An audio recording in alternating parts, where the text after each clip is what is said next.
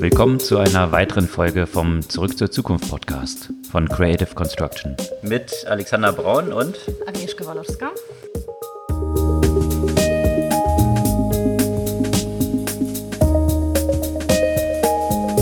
Was gab es Neues letzte Woche? Vieles. Unter anderem ging natürlich die ganze TikTok-Saga weiter. Mit immer neuen Facetten? Äh, genau, mit immer neuen Facetten. Also da, da ändert sich ja quasi äh, stündlich die, die Lage. Und äh, natürlich sehr, sehr viele Beiträge dieser Woche, die die ganze Situation auch versuchen zu analysieren und die, die Konsequenzen der Aussagen von Trump erstmal, ja, der äh, TikTok äh, verbieten möchte. Und ähm, dazu habe ich einen interessanten, längeren Beitrag gelesen, ob das denn überhaupt möglich sei, einfach so, und, und was konkret soll da verboten werden und was das dann wieder für Auswirkungen auf Free Speech hat, weil natürlich ähm, einige der Nutzer, die auf TikTok sind, unter diesen sogenannten Protected Speech fallen. Also denen einfach das Wort zu verbieten, wäre wohl verfassungswidrig. Na, das ähm, muss ja aber nicht bedeuten. Also wenn man sich so das Vorgehen von Trump anschaut, ähm, ich weiß nicht, ob das fast äh, jetzt so mit juristischen Details dort einzusteigen, fast vor dem Hintergrund, was man in den letzten paar Jahren so gesehen hat, nicht ein bisschen Haarspalten ist, weil man ja dort viele Sachen sieht, die einfach gemacht werden, auch wenn sich dann vielleicht kurz erstmal ein paar Jahre damit beschäftigen müssten. Ähm, und dann macht Trump das halt einfach, äh, ob das jetzt verfassungsmäßig oder nicht ist. Und äh, dann hat man ja ein paar Jahre erstmal, bis es sich durch die Gerichte arbeitet. Und in der Zwischenzeit sind ja dann Tatsachen geschaffen. Hm. Also von daher, ich weiß gar nicht, ob dann das so das Maßgebliche ist, sich eigentlich damit zu befassen, ob das verfassungsmäßig ist oder nicht.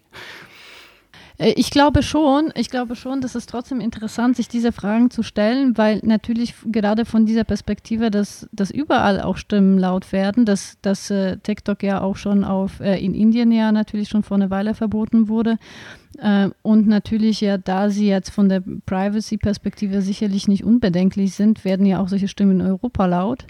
Und äh, da finde ich, da betrachtet man natürlich äh, das Ganze nur aus der einen Seite, ne? aus der einen Seite, dass da ja äh, potenziell eben die chinesische Regierung äh, an die Daten kommt oder dass die chinesische Regierung da im Zweifel ja bestimmte äh, Zensur vorantreibt.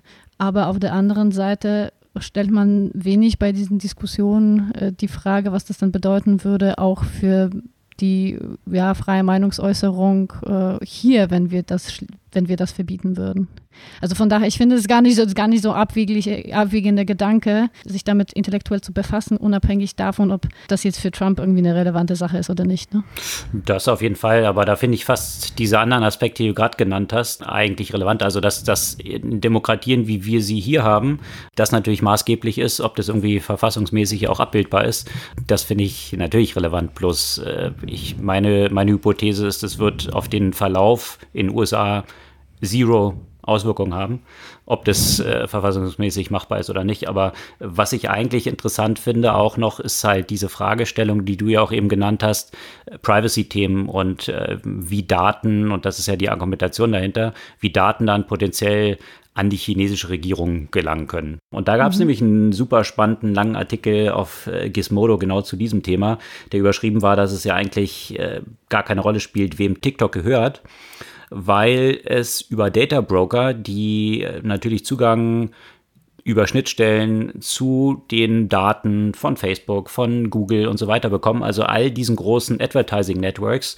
die Kundendaten zwar jetzt nicht verkaufen, das ist ja immer so ein bisschen das, was, was so ein bisschen verwechselt wird. Es verkauft ja nicht Facebook irgendwelche Daten von Kunden, aber man hat halt darüber, um Werbung auszusteuern, die Möglichkeit, über Data Broker Zugriff zu bekommen. Das heißt, dass letztendlich jetzt zu sagen, TikTok müsse verboten oder verkauft werden, nicht dazu führt, nicht diesem Ziel näher kommt, dass jetzt ein State Actor wie zum Beispiel China nicht über Data Broker Zugriff auf diese ganzen Daten hätte. Und das finde ich eigentlich eine ziemlich spannende Frage, weil wenn man hm. tatsächlich dieses als ein Problem sieht, dann muss man eben ganz andere Player in diesem Ökosystem adressieren, als jetzt eine Plattform, der man dann halt sagt, okay, darf jetzt nicht in Hand Chinas sein. Äh, das ist, äh, das ist reine Augenwischerei, was dort passiert. Hm. Also echt ein spannender Artikel, der, der diese ganzen Verknüpfungen äh, von YouTube, äh, sämtlichen, sämtlichen äh, Plattformen, letztendlich von Google, Snapchat, Facebook und so weiter und ihren Weg über Data Broker dann zu einem potenziellen State Actor, wie es China ist, zum Beispiel aufzeigt. Und äh, mhm. das ist eine sehr interessante Analyse, die ich jedem zum Lesen empfehlen kann. Absolut. Und die Daten, ja, also ich meine, äh, die, das sind ja, das, die sind ja auch Haupt, der Hauptgrund, warum Microsoft überhaupt TikTok kaufen möchte da hat man sich ja auch so ein bisschen gefragt, warum, warum gerade Microsoft, ja. Und ähm, auch da gab es eine interessante Analyse der potenziellen Einsatzmöglichkeiten vom TikTok in dem Microsoft-Umfeld. Wir haben schon ein bisschen letzte Woche darüber gesprochen. Klar, Microsoft äh, fehlt so die Social-Komponente in dem Wettbewerb ja mit den anderen äh, großen Tech-Unternehmen. Wenn man jetzt von LinkedIn absieht, klar ist es in dem Berufskontext ja das größte soziale Netzwerk. Trotzdem von der Gewichtung her nicht vergleichbar mit Instagram oder Facebook äh, oder auch YouTube. Ja, und, und eben nicht äh, von den Altersgruppen alles abbilden sozusagen. Ne? Also wenn, wenn ein Unternehmen von, von, ja, soll man sagen, 13-Jährigen, ab der sie äh, legal aktiv sein können, bis zum, naja, äh, bis zum Tod irgendwie äh, User adressieren zu können, dann fehlt Microsoft dort ein wichtiger Part in dieser Altersgruppe und das ist ja, genau. den sie jetzt hier adressieren wollen absolut. Und das hat natürlich dann ja auch Relevanz für andere Produkte. Ne? Also äh, Microsoft ist ja auch in dem Gaming mit der Xbox unterwegs und da wird ja natürlich auch erwartet, dass das dafür eine, eine Relevanz haben wird, dass dafür die TikTok-Daten zum Beispiel eine Relevanz haben werden. Ähm, also jenseits auch vom, vom Cross-Selling, auch für Research äh, und so weiter und, und Targeting. Außerdem hat Microsoft auch schon versucht, auf Windows diverse Video Creation Apps zu pushen, die ja alle auch äh, nicht jetzt gerade am populärsten sind. Und äh, auch da erwartet man so bestimmte Einflussmöglichkeiten, auch in dem Bereich Künstliche Intelligenz. Natürlich viele Nutzerdaten oder viele Nutzer, die auch mit Sprache arbeiten, heißen, dass man dort ähm, zum Beispiel die eigene Sprach-AI äh, trainieren kann. Und äh, das, das macht TikTok ja bereits da wird ja auch äh, eine Möglichkeit erweitert der, der Zusammenarbeit. Also es gibt ja sehr viele unterschiedliche Felder, auch natürlich im Augmented Reality Bereich, äh, wo, wo TikTok ja auch schon mit den Filtern unterwegs ist und so weiter. Also da gibt es ja ganz, ganz viele Möglichkeiten, das, äh, das irgendwie zusammenzubringen. Und in diesem Zusammenhang fand ich es besonders interessant, äh, gab es auch ein Interview mit Bill Gates, was im Wired Magazine erschienen ist. Und äh, Bill Gates natürlich als Gründer von Microsoft durchaus, äh, obwohl er sich natürlich aus dem operativen Geschäft dort ja schon eine ganze Weile zurückgezogen hat, durchaus auch so ein paar Aussagen dazu gemacht hat. Und äh, er ist nämlich genau zu diesem Thema TikTok und Microsoft auch befragt worden. Unter anderem hat er auch interessante Sachen natürlich zu Corona und Trump und äh, den ganzen Entwicklungen dort zu sagen.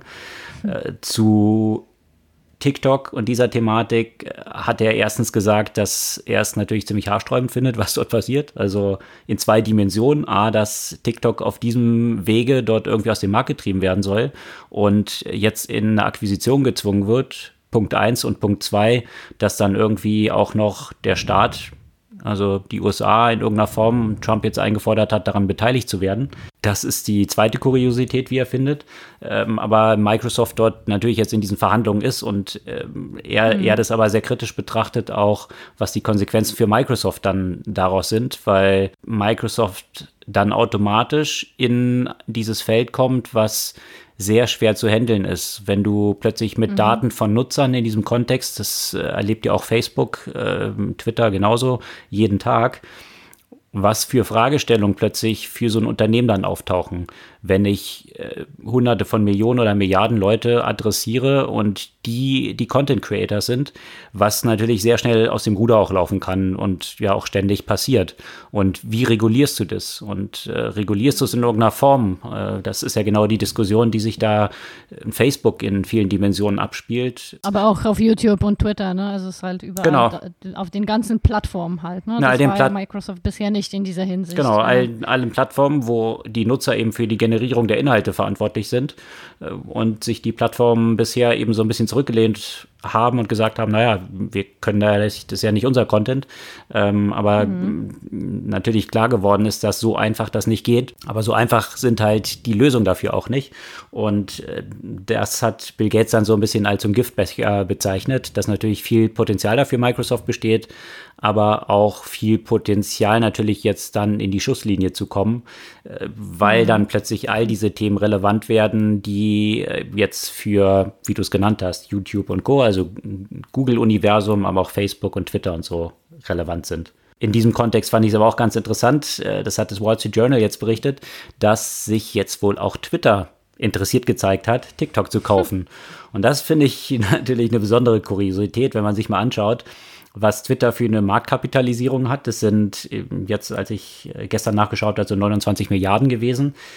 TikTok alleine, jetzt mal von ByteDance abgesehen, wird somit um die 50 Milliarden bewertet. Also ByteDance, das Unternehmen, was hinter TikTok äh, steckt, hat in der letzten äh, Finanzierungsrunde eine Bewertung von 78 Milliarden erzielt und eben dieser Part TikTok allein 50 Milliarden.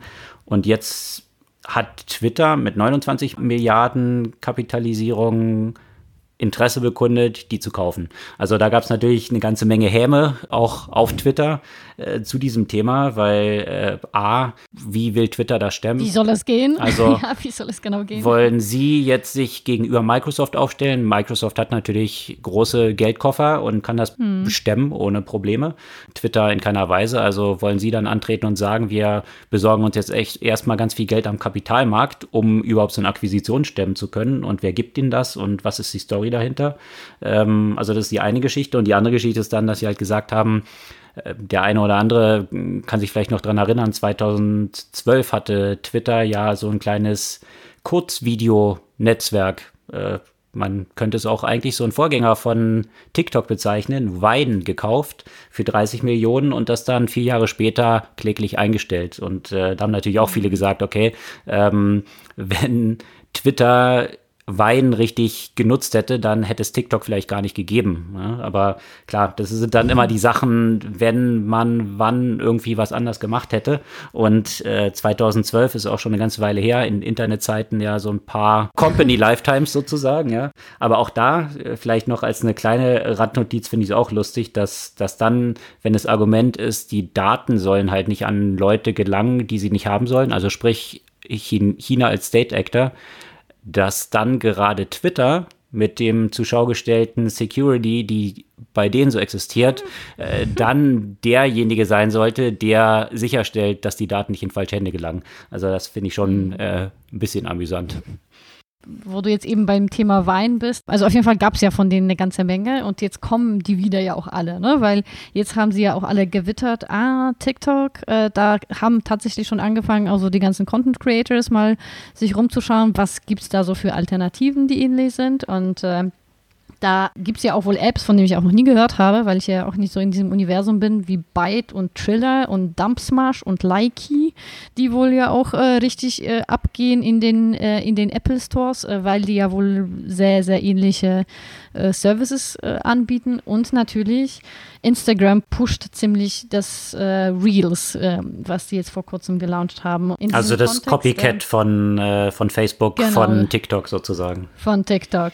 Und da in diesem Kontext gab es ja auch mal einen interessanten Beitrag, der, der nochmal so die Zusammenstellung von den diversen Copycats äh, gemacht hat, die, die, die Facebook über die letzte, die letzte Dekade ja äh, fast schon äh, versucht hat zu machen mit unterschiedlichem Erfolg. Ne? Da haben wir ja schon mal, glaube ich, vor zwei, drei Wochen drüber gesprochen. Lasso, ne, das war ja gar nicht so lange her. Das war ja 2018. Hm. Und 2018 war ja quasi auch da, das Jahr, wo TikTok die App Musically gekauft hat und äh, in USA gelauncht hat. Also quasi Ende, Ende 2017, Ende 2017 für eine Milliarde. Genau, Ende 2017, also das ist jetzt gerade mal ne, zweieinhalb Jahre, hm. nicht lange her. Äh, und eben 2018 hat Facebook dieses Lasso gelauncht als eine Standalone-App. Und die ist dann ja auch absolut gescheitert. Die hat sich super schwer getan, die Nutzer zu generieren. Und äh, sie haben das äh, relativ zügig äh, sein gelassen. Dann haben sie äh, zwei Jahre zuvor äh, haben sie ja die Stories kopiert von, äh, von Snapchat und das war jetzt, würde ich sagen, der erfolgreichste Copycat im Facebook-Universum wahrscheinlich. Ne? Und deswegen versuchen sie es, was sie dort halt gemacht haben oder wo es mega erfolgreich war, war durch die Integration in Instagram. Ne? Und äh, genau. jetzt nicht als Standalone, äh, neues Ding, um Snapchat das was abzugraben und das scheint jetzt der Versuch zu sein, das oder diesen Erfolg zu wiederholen, indem es auch in Instagram jetzt eben Reels integriert wird und der TikTok-Competitor dann auch irgendwie ein Teil von Instagram wird. Und jetzt gerade, wenn du zum Beispiel jetzt schon auf Instagram ne, auf die Suche gehst, dann sind die ersten Sachen, die dir angezeigt werden, schon von Reels. Also von daher versuchen sie das natürlich äh, zu pushen. Bin jetzt gespannt. Ja. Dann gab es dieses Ho Hobby, äh, was natürlich, was ich eigentlich persönlich gar nicht so unspannend fand, weil das irgendwie für mich so klang nach einer besseren Variante von, äh, von Pinterest. Pinterest so ein Pinterest-Klon war das. Sachen, hm. Genau, wo man sich dann Sachen irgendwie speichern kann. Aber Pinterest fand ich dann nie so weiß nicht, das fand ich immer irgendwie zu chaotisch und nicht so sortiert und dieses Hobby klang wie, so ein bisschen mehr wie Pocket. Das klang mir so ein bisschen so wie das, nur halt mehr für visuelle äh, Inhalte, aber ehrlich gesagt, das war schneller, schneller weg, als ich das überhaupt ausprobieren konnte. Hm. Äh, und de, das neueste Copycat ist natürlich die Rooms, äh, was ähm, was Zoom ein äh, bisschen äh, Konkurrenz machen soll, was bisher jetzt auch nicht so mega abgehoben ist. Aber ja, und Hausparty auch sozusagen, ne? Und, äh, und Hausparty, genau. Den, den soll es auch das Wasser abgraben. Ja, was ich aber in diesem Beispiel eben ganz gut finde oder spannend finde, da gab es natürlich auch viel Diskussionen jetzt drum, äh, diese Copy-Maschine Facebook, ja, äh, die mhm. wirklich mit ziemlich geringem Schmerzempfinden dort äh, eins zu eins Sachen kopiert.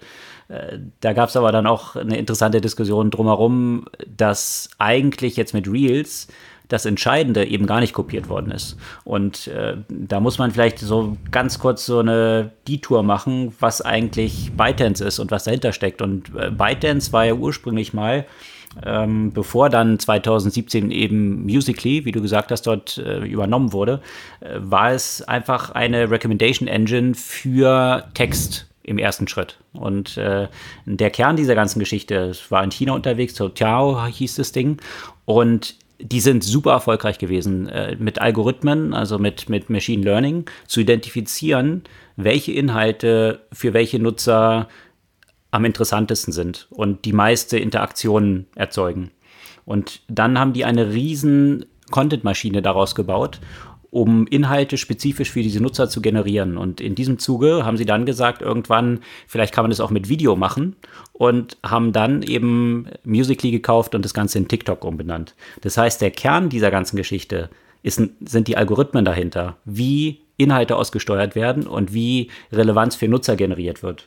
Und mhm. das wiederum ist genau der Part, den Facebook, obwohl sie mit Instagram ja eine ganze Menge über die Nutzer wissen, sträflichst eigentlich vernachlässigt haben. Und Ben Evans, der äh, ja früher mal bei Andreessen Horwitz als Partner dabei war, hat treffend äh, geschildert, dass eigentlich eben der Kern von TikTok die Recommendation Engine ist und die existiert hier bei Reels gar nicht und er kriegt sogar lauter Sachen angezeigt, wo er explizit gesagt hat, dass er diese Videos nicht sehen will und sie schlecht findet.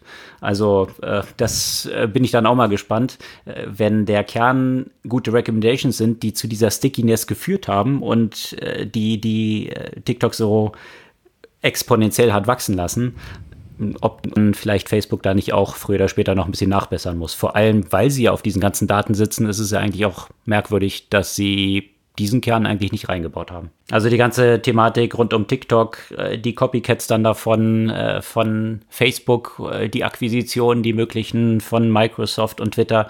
Auf jeden Fall gibt es da noch eine Menge Dynamik, die uns noch eine Weile beschäftigen wird und vor dem Hintergrund dieser Größe und des Erfolgs dieses Unternehmens äh, natürlich auch die Tech-Presse ziemlich bewegt. Auf jeden Fall.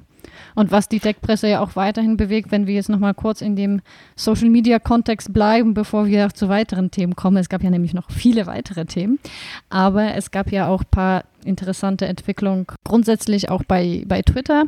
Und zwar wurden jetzt wieder Inhalte von äh, Trump auf äh, Facebook und Twitter gelöscht und nicht nur das, sondern tatsächlich wurde auf Twitter sein Kampagnenaccount blockiert bis so lange, bis die Desinformation äh, nicht gelöscht wird. Das finde ich jetzt in diesem Kontext natürlich ziemlich interessant, auch aus der Perspektive, dass Trump sich dann vielleicht dann doch nicht so, so sicher mehr sein kann, dass die äh, Facebooks und, und Twitters den weiterhin zum Wahlerfolg verhelfen werden. Auch weitere Entwicklungen gab es ja bei Twitter. Äh, und zwar wollen sie die staatlich affiliierten Medien kennzeichnen.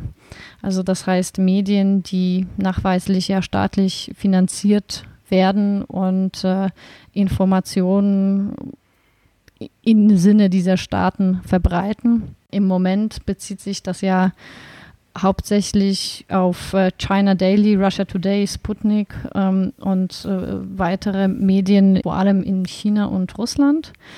Das finde ich jetzt interessant. Also klar, natürlich sind das ja die großen Länder, aber äh, ich frage mich, ob das nicht auch auf Länder wie Polen zum Beispiel ausgeweitet werden müssten, wo die äh, öffentlichen Medien auch rein zu Staatspropaganda geworden sind. Und äh, sicherlich in ein paar anderen Ländern, die jetzt nicht so als die gravierenden Beispiele gelten, wie jetzt zum Beispiel China und Russland. Und das soll dann, wie man es kennt, äh, dieses blaue Häkchen, was manche an ihrem Profil haben, dann noch ein zusätzlicher Eintrag dort automatisch dann erscheinen, der eben diese Affiliierung mit einem bestimmten Staat dann kennzeichnet, richtig? Genau, genau. Aber ich frage mich, also ne, ich frage mich dann, ob dieses Häkchen das ja auch noch da noch weit was weiteres bewirkt, weil letztendlich sieht man ja äh, bei den meisten Menschen, wenn sie eine Desinformation verbreiten wollen, dann hilft da ja auch eigentlich keine Kennzeichnung.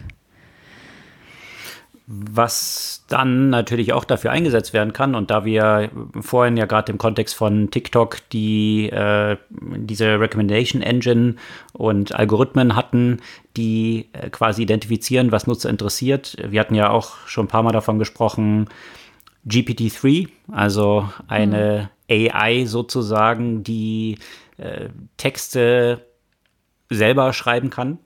Und zwar so gut selber schreiben kann, dass man gar nicht identifiziert, dass es quasi vom Computer generiert ist. Und da hat jetzt ein Developer mal einen ganz interessanten Versuch unternommen und eine Content Farm quasi kreiert, also wie eine Media-Website, wo sonst 40 Leute beschäftigt sind und irgendwelche Artikel schreiben, hat er was Vergleichbares geschafft, ganz alleine, mit GPT-3 und hat äh, GPT-3 eben lauter Artikel schreiben lassen und die haben tatsächlich innerhalb von Wochen zu Tausenden von Nutzern geführt auf seiner Webseite und auch recht prominente Platzierungen erwirkt. In Hacker News zum Beispiel, also ein Artikel, der da irgendwie Feeling Unproductive, Maybe You Should Stop Overthinking. Also solche Artikel, die so Standard Clickbait auch so ein bisschen sind, äh, einfach nur die Headline gegeben und dann hat GPT-3 dann irgendwas dazu geschrieben. Und die sind richtig gut eben gerankt worden dann von Hacker News und, äh, und noch einer anderen, eine ganzen Reihe von anderen Seiten. Äh, also da so ein Number One Spot zu kreieren mit Content, der einfach nur computergeneriert ist, äh, wiederum gerankt von Nutzern, die Menschen sind, die diesen mhm. Artikel gelesen haben und den ziemlich gut fanden. Das, das finde ich schon faszinierend. Also wie du eigentlich auf dieser Basis, und das ist ja ein möglicher Anwendungsfall, äh, wie so ein Media Imperium aufbauen kannst auf Basis von einfach automatisch generierten Content. Mhm. Und äh, das gerade in, äh, wenn man jetzt diesen Bogen spannt zu State Actors und wie bestimmte Inhalte oder Medienpublikationen mit einem bestimmten Staat in Verbindung stehen, du auf dieser Basis natürlich tausende von solchen Content-Farmen generieren kannst, die für dich bestimmte Inhalte erzeugen. Und äh, diese ganze Thematik, die man schon mit Bots hat, die auf Twitter unterwegs sind oder Fake-Accounts auf Facebook, äh, die sich als bestimmte Personen ausgeben und Support für bestimmte Meinungen äh, zum Ausdruck geben, das natürlich nochmal auf ein ganz neues Level heben können von Inhalten, die en masse dann generiert werden. Und das bringt mich hier auch zu dem einen der interessantesten Beiträge, glaube ich, die ich diese Woche gelesen habe. The truth is paywalled, but the lies are free. Also es ist natürlich nachvollziehbar, dass man für Inhalte online zahlen muss, dass man für den guten Journalismus zahlen muss. Ja, das ist ja auch natürlich schon auch gleich das erste Statement, was, äh, was dieser Beitrag ja auch macht.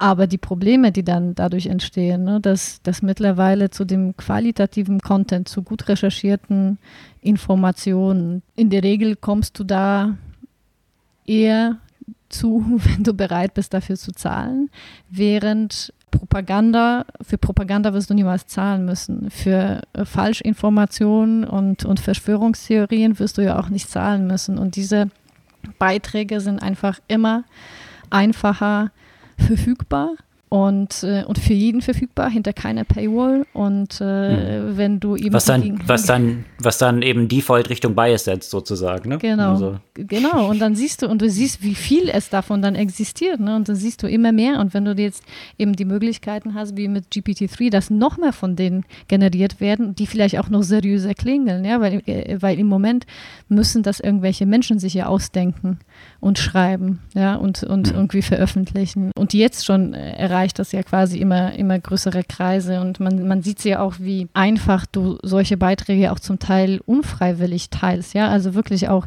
intelligente Menschen, die hier schon die, die, die, die bestimmte Beiträge geteilt haben und erstmal auch nicht festgestellt haben, dass das eine Falschinformation sind. Ja. Die werden einfach immer weiter verbreitet, weil natürlich auch wiederum Inhalte, die hinter einer Paywall sind, die verbreiten sich natürlich auch nicht so stark, weil du kannst sie nicht lesen, nicht teilen. Das bringt ja so diesen Divide ja auch noch, noch mehr auf diesen Punkt, ja, zwischen zwei unterschiedlichen Zielgruppen. Diejenigen, die auch bereit sind, für solche Medien auch zu bezahlen und sich dann zu informieren und die anderen, die nicht bereit sind, dafür zu zahlen hm. und somit noch stärker äh, in eine bestimmte Richtung dann getrieben werden.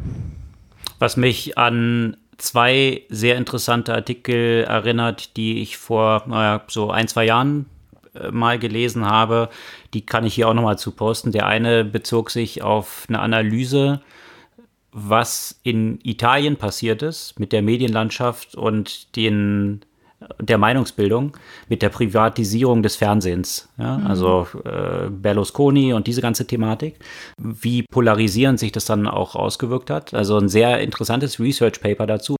Und parallel dann auch ein anderer Artikel, den ich sehr spannend fand, wo eben die Diskussion genau in diese Richtung ging von äh, inwiefern eine Finanzierung von gewissen News-Kanälen auch von staatlicher Seite die frei zugänglich sein sollten, äh, nicht auch eben Grundprinzip sind, was dazu führt, dass es mehr Diversifizität in diesen Medien dann auch gibt.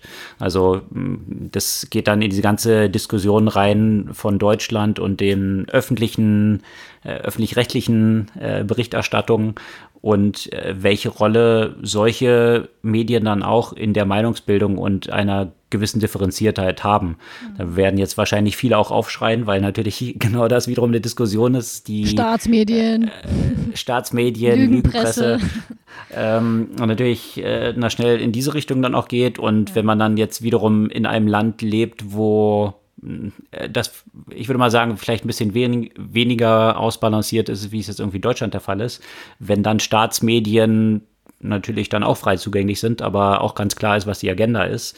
Äh, also es ist, äh, es ist ein dünnes, dünnes Eis in, in viele Richtungen, wie es gehen kann, aber sicherlich diese Problematik ausgewogenen Journalismus möglichst breit verfügbar zu machen. Und das war auch diese Diskussion in diesem Artikel, inwieweit dort nicht ein Teil der Steuergelder sinnvoll aufgehoben sind, wenn gewährleistet wird, dass eine Meinungsvielfalt, äh, guten Journalismus zugänglich auch für alle Leute verfügbar ist. Hm. Große Themen, die äh, sicher uns auch noch eine Weile beschäftigen werden und eine große Rolle spielen, gerade äh, in diesen Entwicklungen, wie du sie jetzt auch gerade beschrieben hast, mit Pay Paywalls und ein Absterben der Zeitungslandschaft, die, äh, die ja auch einhergeht und, hm. und äh, Journalismus, der immer weniger finanzierbar ist.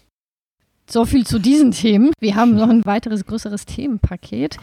Und zwar hast du jetzt gerade das Thema Absterben von Zeitungen angesprochen. Die Frage, die man sich jetzt so diese Woche stellen könnte, droht uns auch das äh, Absterben von Neobanken? Diese Frage kann man sich zumindest stellen, wenn man äh, nach England schaut, äh, UK, so im ersten Schritt. Äh, da gab es ja Quartalszahlen von Monzo und das, was äh, reported wurde, war schon ziemlich ernüchternd. Man hatte ja von Monzo jetzt vor, ich glaube, vor zwei, drei Monaten gehört, dass sie eine signifikante Downround machen mussten in der Finanzierung, also sich quasi halbiert hatten, was die Bewertung anging. Dringend dort Geld aufnehmen mussten. Da kann ich auch noch ein paar Worte gleich mal dazu sagen, was dahinter steckt. Und äh, jetzt sieht es tatsächlich so aus, dass Einzelne jetzt munkeln, ob Monzo das überleben wird. Also stellt sich jetzt tatsächlich die Frage aufgrund dieser Ergebnisse, äh, die Kosten sind kräftig nach oben gegangen und äh, große Verluste geschrieben, wie lang dann die Runway eigentlich noch ausreicht und ob es da noch genug Leute gibt, die dort an diesen Investment Case glauben. Hm. Und da ist, da ist Monzo ja jetzt nicht ganz alleine. Äh, Revolut N26 sitzen ja in gewisser Weise auch in einem ähnlichen Boot, auch wenn es den zumindest aktuell äh, noch besser geht, die auch mit sehr viel Geld ausgestattet sind. Aber eine interessante Thematik, die bei denen greift und äh, das, das ist diese Eigenkapitalquote, die Banken eben haben müssen. Und das vielleicht mal ganz kurz auf den Punkt gebracht, wenn man sich das vorstellt, diese Einlagen von Bankkunden, also wenn du dein Geld aufs Konto legst, stellt es ja Fremdkapital für die Bank dar. Und je mehr du von diesen Einlagen bekommst, desto mehr Fremdkapital hast du als Bank. Und äh, es gibt regulatorisch diese Vorschrift, dass du 10,5 Prozent Eigenkapitalquote haben musst. Mhm. Das heißt, wenn jetzt N26 ganz viel Geld von seinen Kunden so sammelt, die alles auf ihren Konten parken, dann wird N26, Revolut und Co., alle, ganz normale traditionelle Banken auch, dazu gezwungen, sich mehr Geld am Kapitalmarkt zu besorgen als Eigenkapital, um das abzufedern.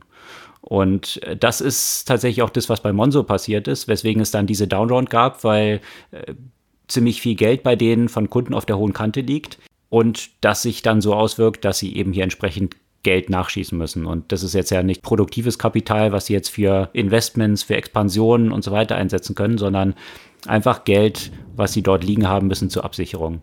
Mhm. Und äh, wenn man jetzt den deutschen Markt sich mal im Speziellen anschaut und sich anschaut, äh, wie wenig hier zum Beispiel in Aktien investiert wird und sich dann eben die Frage stellt, wie kriegt ein N26 das Geld aus diesen Kontenkonten raus? Also wie kriegt man die Kunden dazu, dass sie ihr Geld nicht einfach dort, also vorher im Sparstrumpf zu Hause oder am Kissen oder zu 0% oder äh, real negativen Zinssätzen eigentlich dort auf dem Konto liegen haben, dann stellt sich eben wirklich die Frage, was für Alternativen gibt es dort? Wie kriegt man die Leute in andere Anlagen rein? Oder macht es dann Sinn, wenn so ein N26 vielleicht sich mal Trade Republic schnappt als eine Akquisition, sodass man die Kunden dann dazu bringt, dort das Geld zu investieren, statt nur Liegen in irgendwelchen in irgendwelchen Kacheln, die man sehr schön anlegen kann und auf irgendwelche Ziele zu sparen, mhm. äh, dort liegen hat und eigentlich für die Bank äh, große Probleme damit aufbaut.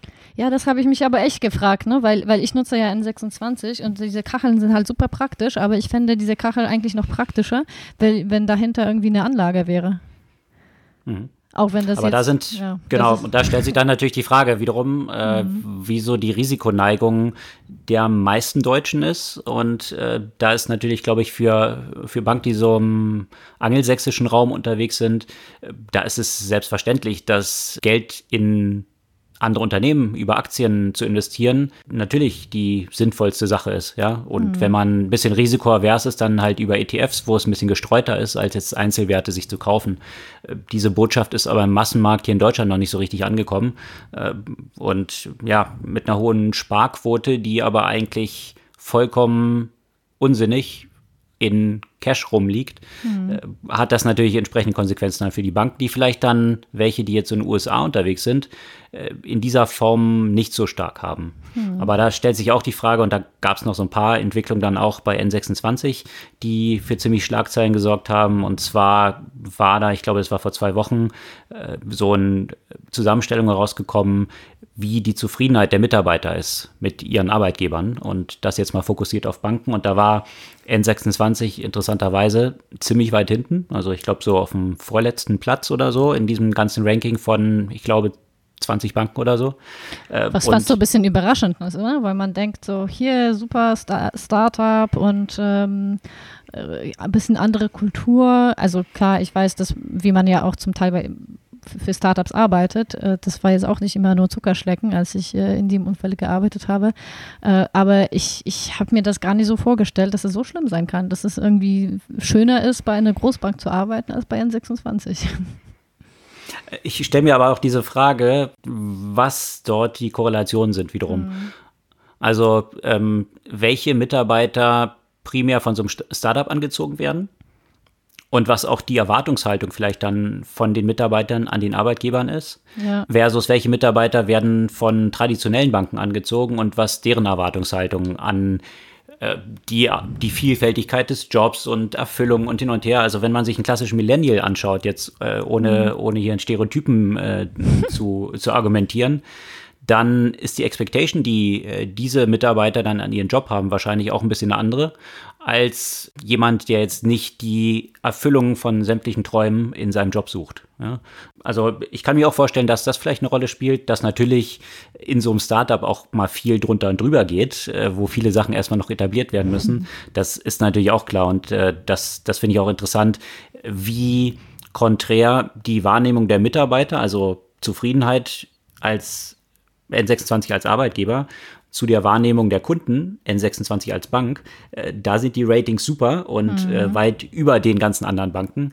Äh, also da gibt es so eine gewisse Disparität, die jetzt auch äh, zu der Ankündigung geführt hat, dass tatsächlich Mitarbeiter von N26 jetzt einen Betriebsrat gründen wollen. Mhm. Und äh, ja, das ist ja immer so ein bisschen Alarmsignal, wenn die Kommunikation in so einem Unternehmen so am Kriseln ist, dass Mitarbeiter jetzt diesen Schritt gehen.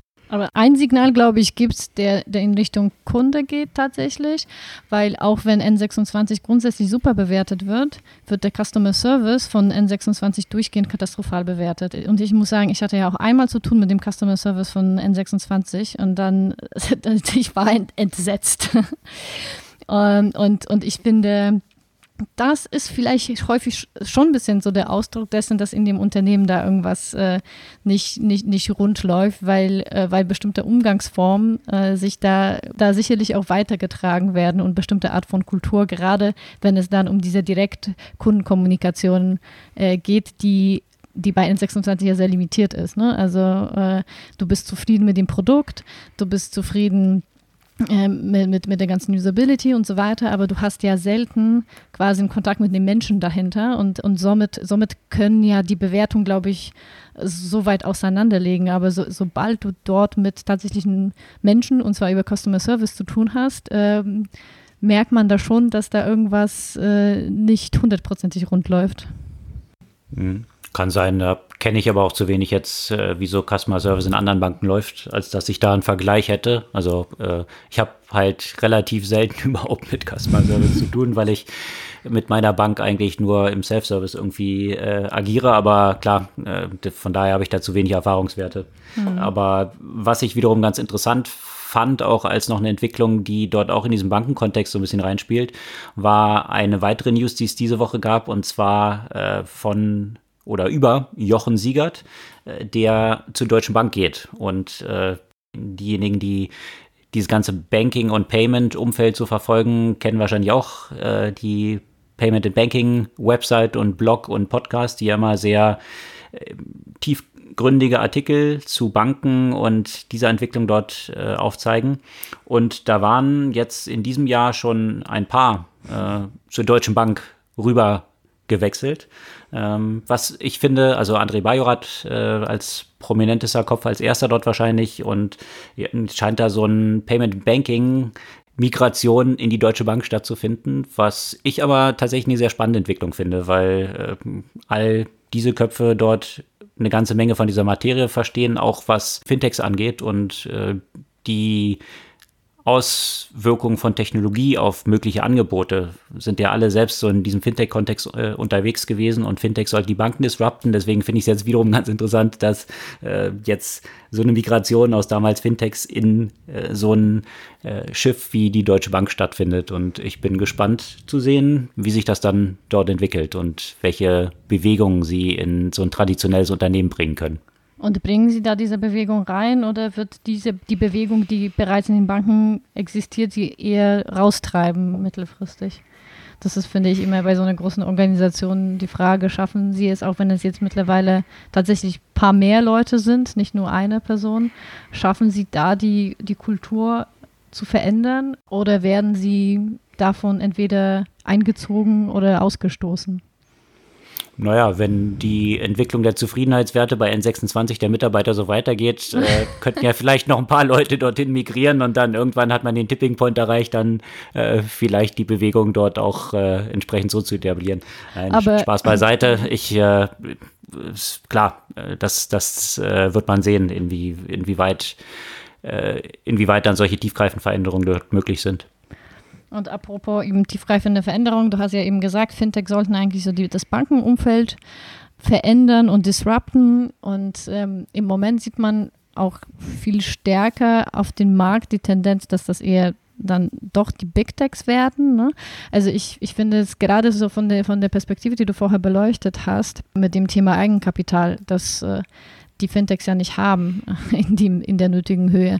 Das ist hm. bei den anderen Unternehmen, die in den Finanzsektor versuchen vorzupreschen, wie jetzt äh, Google und, äh, und Apple ähm, und die anderen hm. ja auch, jetzt nicht gerade das Problem. Also die könnten das eigentlich stemmen.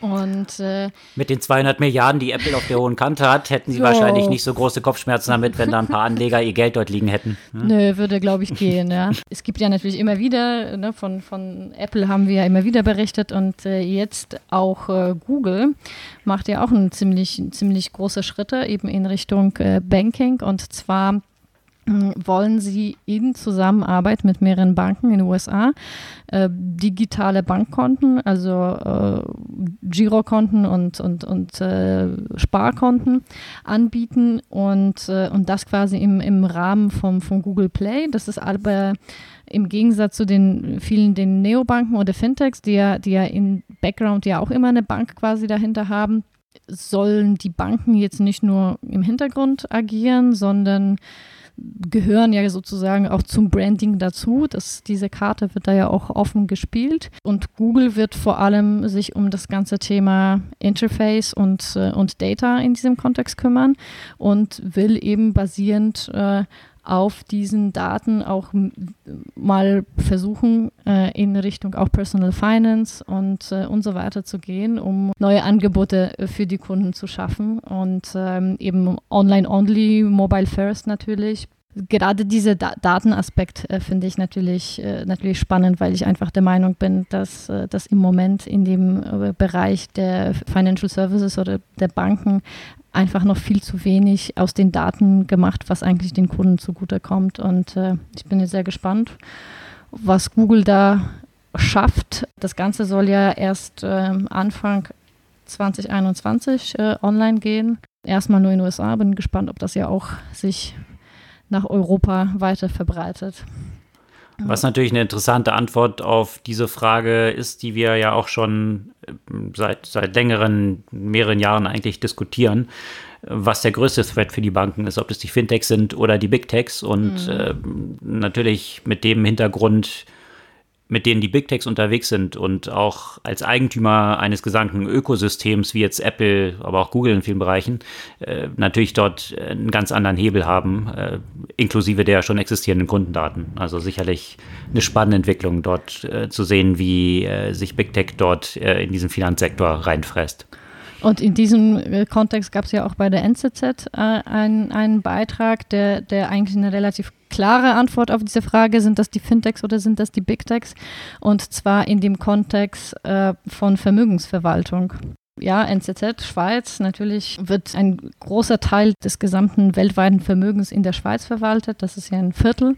Jetzt ist eben die Frage, muss man sich auch in dieser Hinsicht Angst von Google oder Amazon oder Microsoft und, und weiteren äh, machen. In diesem Kontext bieten ja diese Big Tech-Unternehmen bereits Cloud-Lösungen und digitale Infrastrukturen, die ja bereits genutzt werden für Vermögensverwaltung. Und ähm, wenn man in Richtung China zum Beispiel guckt, äh, sind zum Beispiel schon Alibaba und Tencent längst in dem Bereich Asset Management aktiv und da jetzt auch gar nicht im unwesentlichen Kontext. Von daher ist das jetzt gar nicht so unwahrscheinlich, äh, dass sich die Big Tech-Unternehmen auch an die Größenvermögen ranmachen. Ne? Bisher waren das eher, klar, die, die Apple Card und jetzt Google mit den Payments, jetzt sagen wir mal die ganz normalen Bankangebote. Aber wäre das nicht eigentlich interessant, auch äh, für, die Größen, äh, für die größeren Vermögen ähm, spannende Lösungen anzubieten? Und gerade von dem Kontext der, der Daten, ja, von dem Kontext ähm, dessen, was die Unternehmen ja auch wieder schon bereits an Daten haben, auch womöglich auch über diese Menschen und was sie auch aus den Daten auch vielleicht an Empfehlungen und so weiter ableiten können, das, äh, das wäre sicherlich äh, nicht, nicht uninteressant. Hm. Also sicherlich noch eine spannende Entwicklung, die wir dort sehen, äh, was die Digitalisierung dieses ganzen Geschäftes angeht und neue Player, die dort entstehen, äh, nochmal beschleunigt äh, und das vielleicht kurz noch zum Abschluss, bevor wir dann zu einer Buchempfehlung hoffentlich wiederkommen. Mhm. Ähm, auch im Bereich des Retails, da gab es eben vergangene Woche auch noch äh, phänomenale News, äh, natürlich befeuert durch diese ganze Corona-Thematik. Äh, das ist sicherlich jetzt nicht überraschend, aber solche Player wie Wayfair, die, ja Möbel verkaufen, in den USA sehr erfolgreich. Hier in Deutschland haben sie, glaube ich, so ein bisschen Schwierigkeiten in diesen Markt reinzukommen überhaupt dieses Online-Möbel-Thema ist ein bisschen langsamer angelaufen, als es die meisten erwartet hätten. Aber jetzt in den USA äh, natürlich sehr erfolgreich. Die haben bekannt gegeben, dass ihr Umsatz um 84 Prozent gestiegen ist. Etsy äh, kennen auch die ein oder anderen, äh, was so Do-it-yourself, also so Leute selber Sachen basteln und darüber verkaufen, also so eine Community. Umsatz um 146 Prozent gesteigert. Was natürlich auch gerade vor Corona interessant ist, haben die Leute vielleicht mehr Zeit zu Hause zu sitzen und äh, dort Sachen zu basteln und äh, dann darüber auch zu verkaufen. Und Mercado Libre auch um 70 Prozent den Umsatz gesteigert. Also mhm. damit nochmal Amazon, die ihren Umsatz um 49 Prozent gesteigert hatten, nochmal weit übertroffen. Die Aktien sind natürlich entsprechend von all diesen Unternehmen kräftig nach oben geschossen. Also dieser ganze Bereich von E-Commerce und der Transformation von dem klassischen Retail in Online ist da natürlich in vollen Gange und nochmal in voller Beschleunigung durch diese Corona-Entwicklung. Gibt es ein Buch, was du ja, diese Woche empfehlen kannst? Es gibt ein Buch, der passt ja mehr so zu der ersten Hälfte des Podcasts. Und zwar das Buch, was ich gerade gelesen habe, ist, äh, heißt Escaping the Rabbit Hole: How to Debunk Conspiracy Theories Using Facts, Logic and Respect von Mick West. Hm. Äh, war jetzt gerade auch natürlich, also das Buch ist ja vor Corona entstanden oder erschienen, deswegen werden die Themen ja natürlich noch dort nicht berücksichtigt. Aber die ganzen anderen großen Conspiracy-Theorien und ähm, ich meine, man kriegt sie auch immer wieder erstaunlicherweise auch im eigenen Umfeld mit Menschen zu tun, die äh, naja, die zumindest eine gewisse Tendenz vorweisen, gewisse Anfälligkeit auf solche Theorien. Und äh, ich frage mich immer, wie soll man mit ihnen sprechen? Äh, kann man das tun? Weil meistens führt sowas ja dazu, dass, dass sich ja die Freundeskreise ja irgendwie trennen oder polarisieren, weil die einen denken, wir sind blöd, weil weil, weil wir glauben daran, was uns die Lügenpresse vorgaukelt. Wir glauben, die anderen sind blöd, weil die eben Verschwörungstheoretiker sind. Und jeder hat so seine Wahrheit. Und äh, wie schafft man es eben rational ein Gespräch zu führen und, und vielleicht die Leute davon zu überzeugen, dass äh, nicht alles, was in den Medien stattfindet, äh, eine Lüge ist. Und äh, also jetzt ist es jetzt nicht so, dass, äh, dass das Buch jetzt so augenöffnende Antworten auf diese Fragen gibt. Also davon kann man ja sicherlich nicht ausgehen. Das bestätigt äh, einen eher darin, dass es ein sehr, sehr langwieriger und mühsamer Prozess ist und dass man nur mit viel Geduld, äh, viel Fra hinterfragen und ganz kleinen Schritten äh, irgendwie eine Veränderung äh, in dem Weltbild oder in der Meinung halt äh, schaffen kann.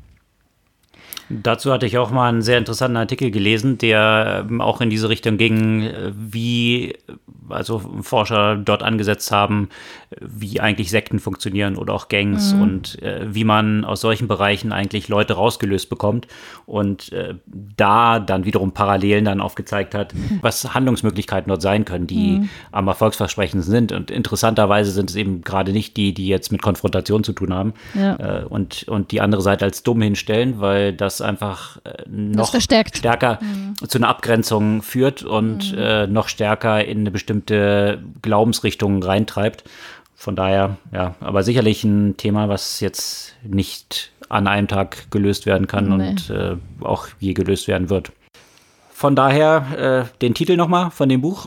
Escaping the Rabbit Hole. Escaping the Rabbit Hole als Buchempfehlung diese Woche. Das soll es für diese Woche gewesen sein. Sämtliche Artikel, die wir heute hier so besprochen haben, posten wir wie immer mit Links zum Nachlesen auf unserer Podcast-Blog-Seite und freuen uns über euer Feedback und auch gerne Follows von unserem Podcast. Dann steigt er nämlich auch in diesen ganzen Rankings so ein bisschen nach oben und dann können noch ein paar Leute mehr davon in Erfahrung bringen, wenn euch der Podcast gefallen hat. Vielen Dank dafür und bis kommende Woche. Bis dann.